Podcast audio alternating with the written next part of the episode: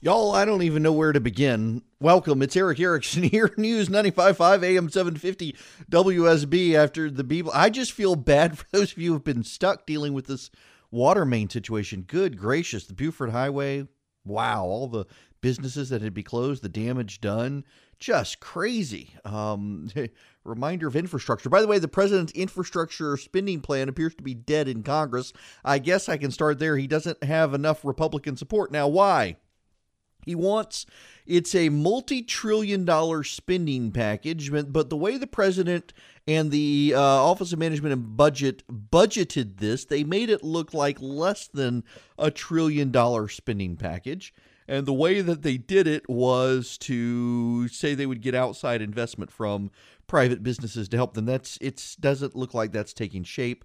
Uh, no private business wants to play a role in it. And so the only way to get it through is full government funding. And the Republicans voted against Obama's trillion dollar infrastructure plan. They're certainly not going to vote for a $1.5 trillion infrastructure plan, even from President Trump. I guess I should say, by the way, it is Erick Erickson here on News 95.5 AM 750 WSB. If you want to subscribe to the podcast, and that's a great way to help us out here, uh, you can text the word show to 444 999. Um, we even strip out the traffic and ads and whatnot. Um, but um, you should be listening live because the traffic and the weather is what gets you home and keeps you sane. Now, we got other stuff we got to talk about tonight, including uh, Gary Cohn out at the White House. Um, here's the thing I'm old enough to remember news stories about Gary being the replacement for John Kelly, that John Kelly was going to be out and Gary was going to replace him. Except uh, that was two weeks ago. That was those were the headlines we were talking about two weeks ago. General Kelly on his way out, Gary Cohn to replace him, and that, that's not happening here, folks. That's not happening. Gary's gone. General Kelly staying. Maybe General Kelly pushed him out the door. Doesn't look like that though. Uh, from all of the reports overnight, what is um, being said is that he told the president if the president went through with his uh, tariff plan, he uh, Gary would quit, and he did. Now, it is worth noting, and I think it is a smart thing to say, that there's no reason for the president to fill this position. We have a Council of Economic Advisors. The Council of Economic Advisors is in charge of producing the objective statistical data by which the President, the Secretary of Treasury, and the National Economic Council can make its decisions. The, the Council of Economic Advisors is what is largely in charge of putting out the inflation numbers, the deflation numbers, the unemployment rate, all of those sorts of things. They kind of oversee that. They ensure that it is free of political tampering as best they can. Wasn't quite the case during the Obama administration, but nonetheless, that's not the National Economic Council. The National Economic Council was created by Bill Clinton during the 92 recession. It was something he promised to do in 93. He did it by executive order, creating this this organization, the National Economic Council, that was supposed to be the economic version of the National Security Council. The problem is that all of the powers of the chairman of the National Economic Council are the powers already retained by the Treasury Secretary. And even members of the National Economic Council have come out in the last decade and say, we don't really need this position. It was to keep a campaign promise in 1993. Um, if the president really wants to cut government, one of the great ways to do it would be to cut this job and the surrounding bureaucracy. He could save real money. It's not a position that's needed. And in fact, Gary Cohn, we now know, told the president he wasn't even using 80% of his brain capacity. He wasn't being challenged, and it didn't really seem like it was a useful position. He was just in the White House and had a title. So maybe save some money there and maybe use all the money saved to help build the wall. We'll see. Okay, when we come back, we got a lot more we got to get into, and including a lot of news from Georgia, including Atlanta. Is it setting a trend nationwide on marijuana laws? There's some data out there that suggests it is.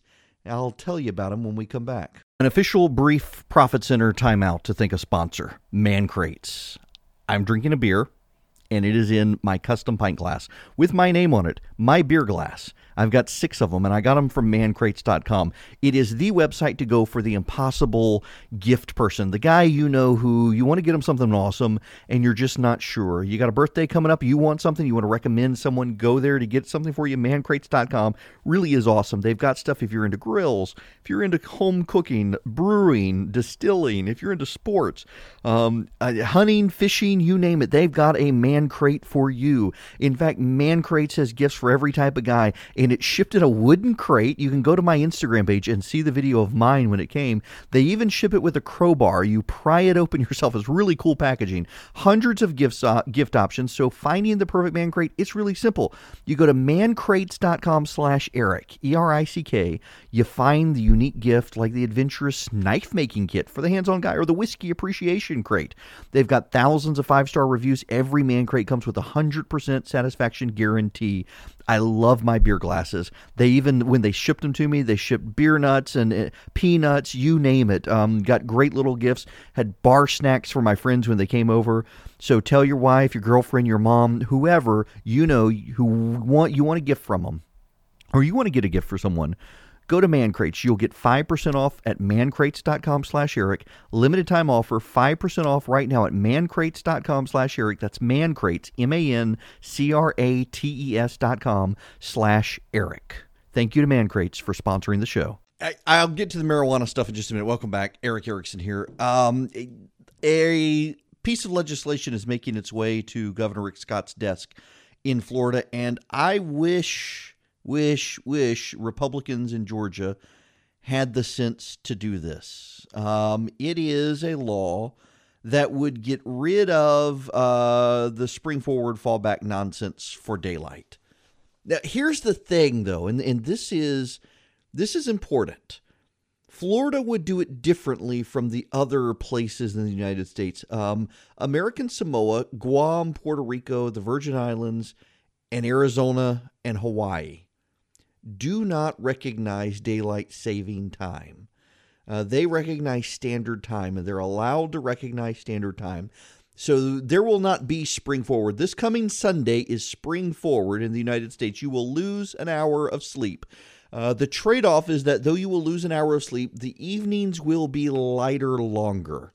By the time you get to the 4th of July, you can't pop firecrackers until 10 p.m. because it's too bright outside the legislation, if the legislation that was headed toward Rick Scott's desk in Florida, he's the governor, were to get rid of daylight saving time, they wouldn't need congressional approval.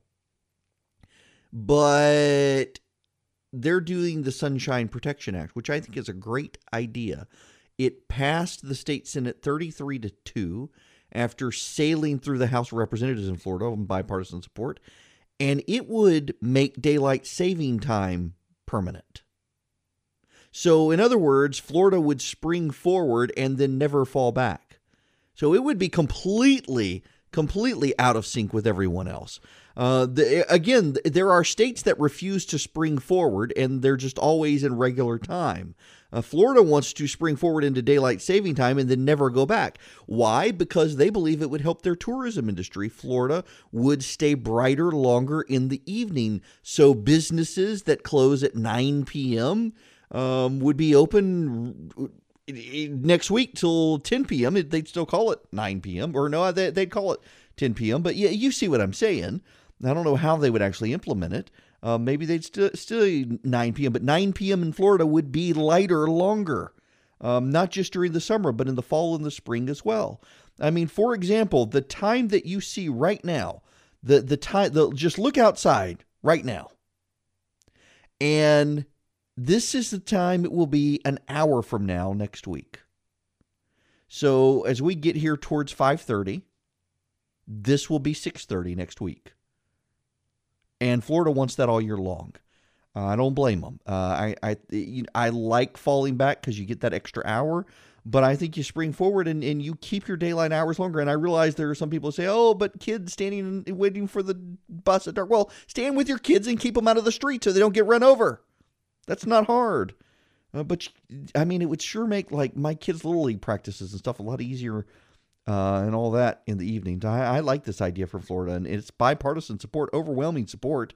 Rick Scott looks like he's going to sign it as well. Maybe Congress will act and we can get rid of the spring forward fallback nonsense altogether. Welcome back. 39 after the hour. Erick Erickson here. Uh, so there's actually an interesting uh, story in the AJC today. Uh, is Atlanta a marijuana trend? Now, in fairness, this is actually it's in Politically Georgia, the AJC's section uh, uh, for politics on their website. Um, a publication called theleafonline.com. It's a pro marijuana um, publication, online publication, says that when Atlanta announced in October it was reducing marijuana enforcement and penalties, it kicked off uh, changes in cannabis enforcement around the country. By February, Albuquerque, New Mexico, East Baton Rouge, Louisiana, and Jackson, Mississippi all decided to follow Atlanta's lead. They what Atlanta had done in October is they eliminated jail time and reduced penalties on possession of small amounts of marijuana. So they reduced the financial penalty for possession of an ounce or less from $1,000 to $75. Jail time was reduced from six months for possession um, to zero time in jail for an ounce or less, uh, which is a growing trend, I think, now. Uh, this group seems to suggest Atlanta, as far as states in where there is um, still against the law to have marijuana, Atlanta's kind of leading the way. I, I, wouldn't be surprised to see other cities around the country adopt this. And I, have I've got to tell you, the more statistics I see out there, I, I'm not sure that I am overwhelmingly in favor of this rush for recreational legalization. Um, I still think we ought to let it play out a little longer in California and Colorado and Washington and Alaska than we have. But in fairness, um, it has been going on there now for a while. California only legalized recreationally in January. Colorado Washington and Alaska have had it for a while. And we're not seeing the deleterious societal effects that a lot of people claimed we would, that, that I was worried we would see. And there are a whole lot of people, particularly in the black community, who are in jail for nothing more than marijuana. And I'm wondering if their time could be better spent elsewhere in society and that space freed up in prisons for other things. Um, I, I think we're getting closer and closer to point towards legalization in Georgia. Um, and uh, whether you think it's a good thing or a bad thing, that that's uh, feel free to to disagree with each other. I'm I'm not sure. I don't have a real strong position on this. I used to be very very adamantly against, and now I'm not so sure just because I'm looking at these other states and don't see all the massive problems. But I, I'm I I don't support it. It's just I'm not strongly opposed to it. Um, it is interesting though that what Atlanta is doing is being a, embraced around the nation, a real trendsetter on this particular issue of lowering the penalties, and part of that has to do with and what these other cities are determining is they got more things they got to worry about than someone caught uh, with uh, uh, less than an ounce of weed in their pocket. They've got crime rates, they've got uh, traffic issues, they've got corruption issues, and their time is better spent elsewhere. And so that's what they're doing. I'm sorry. I was going to go on to something else now. I wasn't going to dwell on the thing, but talk about coincidental timing. There's breaking news on it that just crossed from the Politico. Illinois' cannabis, candidate accused of abusing women. So there's a Democrat uh, running in Illinois. His name is Benjamin Thomas Wolf, and he he shot a a commercial of him smoking weed and that that is his campaign commercial is he's smoking a joint uh basically saying this is no big deal. This is nothing the federal government should be involved with. I smoke this all the time. I'm not hurting anyone. And and it's one of his core issues. Well he's now been I, I thought i read he was gay too. So that this makes it even more confusing. I don't know. Um it, but it, it's maybe he's not maybe i misread that. He's a former fbi agent apparently I thought I read he was maybe I didn't. I don't know. Anyway, um, but yeah, he is um, called the cannabis candidate, and now he's being accused of abusive behavior toward women and claims he inflated his resume. Wow, perfect timing on that story coming out for this. Now, when we come back, I do want to talk about Texas. We got to talk about Texas because of the relevant Georgia angle there and some of the media coverage uh, out of Texas and how it applies to Georgia. We here in Georgia are familiar with this nonsense, and now it's happening at a larger scale. Okay, I'm putting this here in the short segment uh, before the next hour when we'll talk about Texas. Stormy Daniels has filed a lawsuit. This is the adult film star she has filed a lawsuit uh, claiming that her hush money arrangement is null and void because the president never actually signed it. The lawsuit represents the latest development I'm reading from the AJC here in an increasingly troubling situation for the White House. Now, here's the thing we had people call this program and tell me that this was all a made up story. She was denying it that she had signed statements to that effect denying it. They were believing that th- these papers uh, circulating the internet statements she had signed denying that there was a relationship, that this was all true. And I was trying to tell them that she hadn't actually confirmed this stuff, but nobody wanted to believe me because you're Trump hater, you're never Trump. Here, here, ladies and gentlemen, she has filed a lawsuit under oath in a court of law claiming that in fact she had a relationship Paragraph 9, her real name is Cliff, Clifford. Ms. Clifford began an intimate relationship with Mr. Trump in the summer of 2006 in Lake Tahoe and continued her relationship with Mr. Trump well into the year 2007. This relationship included, among other things, at least one meeting with Mr. Trump in a bungalow at the Beverly Hills Hotel located in Los Angeles, California. Around the time of the Access Hollywood tape, Ms. Clifford sought to share details concerning her relationship and encounters with Mr. Trump. After discovering her plans, Mr. Trump, with the assistance of his lawyer, Mr. Cohen, aggressively sought to silence Ms. Clifford.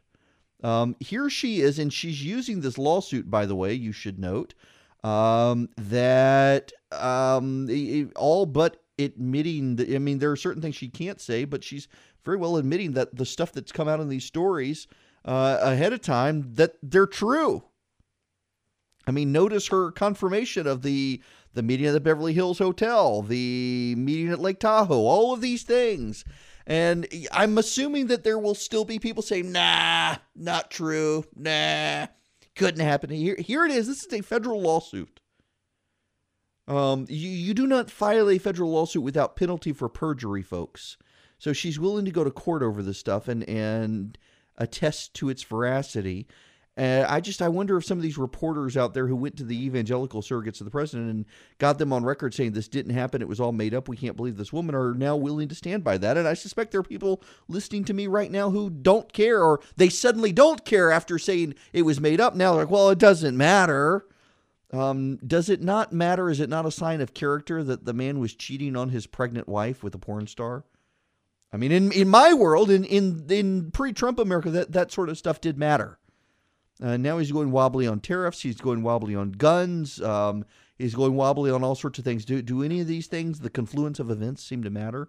Uh, I find it fascinating, in fact, that Republicans in Washington have finally decided tariffs, of all things, to fight the president over. Tariffs are the thing just bizarre what these people in Washington pick as their hills to die on. Okay, when we come back, Texas, what it means and what it doesn't mean. There's a whole lot of bad analysis out there in the press, turning it all into anti Ted Cruz fan fiction. I'll break it down when we get back. We are back, nine after the hour. It's Erick Erickson here, News 95.5 AM 750 WSB, the nation's most listened to news talk station. The phone number 404 872 0750 1 800 WSB Talk. And again, prayers for those of you stuck in traffic around uh, Buford Highway with this water main break from this morning. Good grief.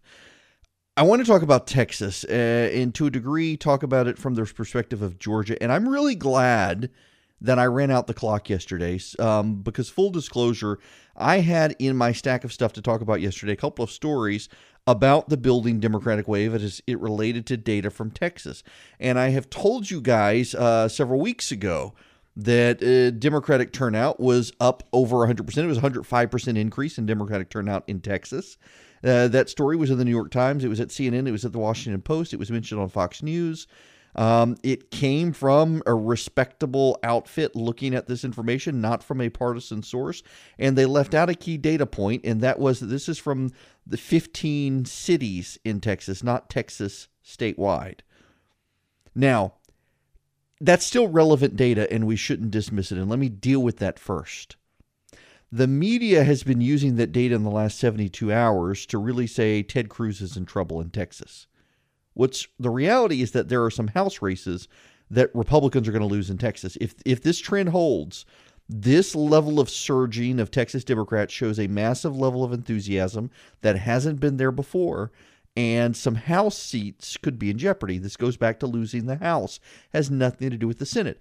But as you can imagine, in the last 72 hours, a lot of uh, liberal journalists who hate Ted Cruz have turned this into fan fiction, uh, anti Cruz fan fiction. And they're convinced, were convinced, that Texas was going to turn blue. We see this in Georgia on a regular basis. I read y'all the, the story out of the Politico just at the end of January about will Georgia turn blue this year, talking about Stacey Abrams as a very viable candidate. Now, you need to know that Stacey Abrams is, in my mind, the most formidable candidate the Democrats have put forward against the Republicans in Georgia in a while uh, because she is self deprecating, she's humorous, she comes across as, as very reasonable, even if I disagree with her on policy. She is one of the best interviews I've done in a long time. Uh, I have interviewed now every gubernatorial candidate. Stacey Abrams, hands down, one of the best interviews I have ever done with anyone. Uh, regardless of who that person is or what the topic is, she was deprecating, at ease, um, uh, very funny, very relatable, and uh, she's she's going to be someone if if she's the nominee. Uh, I was very much impressed with her interviewing. Um, now, that said, she's not going to win. Georgia is not there yet, and Democrats have all but conceded the point privately. Georgia is not a place where Democrats think that they can, despite what the media says. Texas, though, is in the same boat. The Republicans in Texas dominated turnout yesterday. I mean, they had a three to one vote advantage, which you would have never known had the media not clarified this 105% turnout that only represented 15 cities in Texas. Uh, the, the turnout in Dallas and Houston and Austin and San Antonio, uh, parts of Midland, the Fort Worth area, and, and a few other areas in Texas, Democrats turned out in ways they hadn't in the past. For suburban Republicans in Congress, that's troubling. For everybody else, uh, no, there's not a blue wave hitting Texas like some people said. Now, the, why is this all important and how does it relate to Georgia? Well, I just gave you a little foretaste of that. Okay, so um, here's how why we in Georgia need to care about Texas. One, we do need to pay attention to the suburban trend lines, and they're not good for Republicans. But two, we need to pay attention to the statewide trend lines, and they are good for Republicans, even here in Georgia. This mass pressure to say that we've got to moderate in Georgia, we've got to be more Democrat, whatnot. The conservatives did well statewide in Texas last night. You know, they said Ted Cruz was going to have stiff opposition in his primary from people who didn't like that he was such a conservative firebrand. In fact, he had two prominent people um, run against him, Stefano DeStefano and, and David Iowitz is Broussard, I think. I can't remember anyway. Lawyer in, in Houston. Uh, got a lot of media coverage for him to be the anti Ted Cruz, the reasonable Republican moderate. There were four people who ran against Ted Cruz in the Republican primary. None of them got above 90,000 votes. Ted Cruz got more votes than all of the Democrats combined last night. And Democrats can say Beto O'Rourke, uh, it was really Robert, is, is some sort of major candidate against Ted Cruz. That's not really true. And the turnout last night showed it. Uh, when the most partisan folks turn out, and the Republicans turn out, uh, the Republicans in Texas still get three times more votes minimum than the Democrats do. But we're going to see this over and over and over and over. We cannot get lulled into complacency around the nation as to trends and say, oh, well, this state is a Republican state, therefore we don't have anything to worry about. Because when it comes to congressional races, there are suburban districts that can flip on this sort of stuff. Uh, but statewide, it becomes harder and more problematic. I think there there is a real key takeaway here in Texas, though. And it is a takeaway that the media should pay attention to media biases against Republicans shaped the narrative that Republicans in Texas were in danger. The media wanted to believe that the Republicans in Texas were in danger. Now, this is not November, and I already hear some reporters saying that this is not November, except these very same reporters were saying that we needed to pay attention to the massive turnout of Democrats in Texas, and it didn't happen outside of uh, 15 metropolitan areas. It didn't happen. And those 15 metropolitan areas were not enough to offset the gains Texas Republicans showed elsewhere. We're going to see that in Georgia. That's the point. In Georgia, you're going to have reporters looking. I mean, we already saw it with the Jon Ossoff race. They were looking at Democrat intensity, convinced that Jon Ossoff was going to win. A lot of Republicans, likewise, convinced Jon Ossoff was going to win. They threw everything at that race. Democrats were overwhelmingly energized, and they still couldn't beat Karen Handel with maximum Democratic turnout.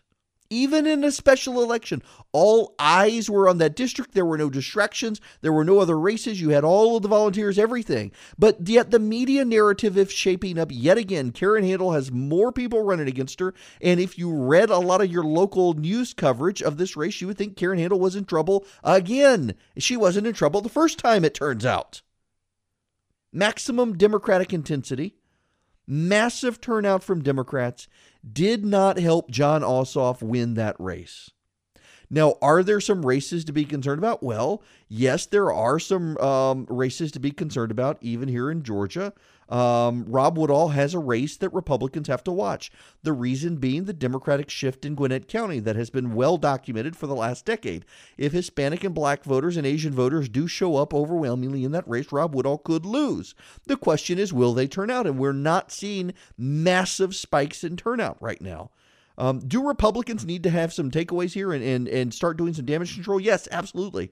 If the Democratic turnout and Republican turnout were what they were in Texas last night, you would have a couple of Republicans who should not lose actually lose. It's just those Republicans are not the ones the media's been telling you should lose. Greg Abbott and Ted Cruz, the statewide race holders in Texas, like the statewide Republican race holders in Georgia, really don't have a ton to worry about. You would never, ever know that, though. You would never know that from the media coverage.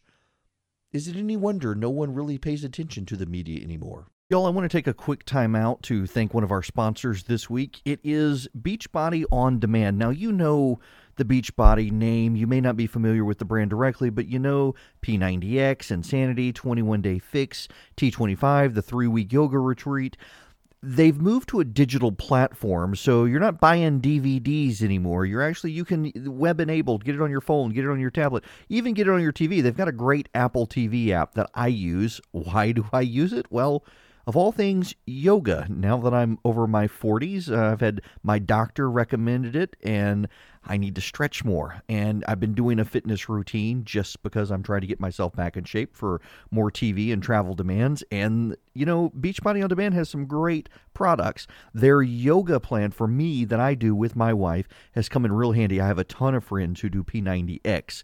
Beachbody On Demand, it's really convenient. You can get it on your computer, your TV, your tablet, your smartphone, any web enabled device. You don't have to go to the gym or schedule a class. Everything is right there. You can even do it in your hotel room, which I do do do it in my hotel room. It's also very affordable. You can try their great program, all 600 workouts and nutritional information for free.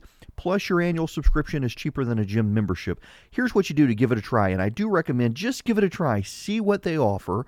Right now, you get a free trial membership when you text ERICK, E R I C K, to 303030. That's right, Erick, E R I C K to 303030. You get full access to the entire platform for free, all the workouts, nutrition information for free. All you got to do is text ERICK, E R I C K, to 303030. Thanks to Beachbody On Demand for sponsoring the show. I want to tell you about my favorite candidate running for Congress this year because it's somewhat indicative of I we're up after this segment because we got a basketball game and I'm glad because it'll allow me to get to little league practice tonight uh, in a timely manner without Christie having to take Gunner uh, and me meeting them there. So my favorite candidate running for Congress this year uh, was on the ballot last night in Texas in the 21st congressional district. His name is Chip Roy. He's been on this program before. He is a longtime friend of mine. Uh, and he was on the ballot last night. He was on the ballot. And he went to his kid's Little League game instead of having a victory party. There was a victory party for him, but they all knew he wasn't coming. If he did come, it would be late because he wanted to be out on the field watching Charlie, his son, play Little League. That's the sort of people we need to send to Congress. That uh, they're they're not into the trappings of it. Uh, he would much rather spend time with his kids and feels convinced to run. And it wasn't one of those things where you're thinking, "Oh no, he he, he probably knew he wasn't going to win anyway." So why? Why? He came in first. Um, he he's headed into the runoff. He got 20. There were, I, I want to say there were 18 candidates running in the race. It was a massive number of candidates running, and he came in first with 27% of the vote. So he will be in the runoff. Um, but he was much more interested in his kid's Little League game last night. His kid, Charlie, wound up winning as well uh, in his Little League game. And we just, we need people like that. You know, back before we had the primary system, when it was actually party conventions that picked candidates to go to Washington for the parties, the average time spent in Washington for a member of Congress was only six years. After six years, parties tended to say, "Okay, you know what? You've you've been our con- congressman for six years. Time for someone else." That number has gone up now uh, to almost 18 years. I think the last time I saw it for a member of Congress. I really think primaries do nothing but help prop up the status quo. And if we went back to to a day and age where we didn't have primaries, but each party got to in conventions for that congressional district pick their nominee, that uh, yeah, would would sometimes would we get more fringy candidates? Absolutely, we would. Uh, but they would have to go for up for a vote in the general election to the people. But let the prime let the parties do it and say, you know what, you've you've done it too long. There's your way to get term limits without having to amend the Constitution. Because um, we need regular guys like Chip, who went to his kid's Little League game in Washington. Uh, it, chiproy.com, uh, C H I P R O Y.com. Chip Roy, uh, good friend of mine. He's been a friend of, he and his wife Carrah have been friends with Christy's in mine for a long time really excited for him to go to Congress. He is uh, absolutely small government. He he's he makes me look like a raging liberal on a lot of these small government issues. He's absolutely won't vote for a budget, um, opposed to growing government, hardcore conservative. I love the guy, uh, and I love that he would rather be at Little League. I'm excited for him. Okay, we've got a UGA Vandy game coming up. Uh, if if UGA wins tonight, so if you don't want to hear me on the air tomorrow night, you better root for Georgia. um, but if UGA wins tonight, they'll play again tomorrow afternoon in drive time. If they lose tonight, they're done. So um, you you you base your rooting accordingly, and maybe I'll see y'all tomorrow.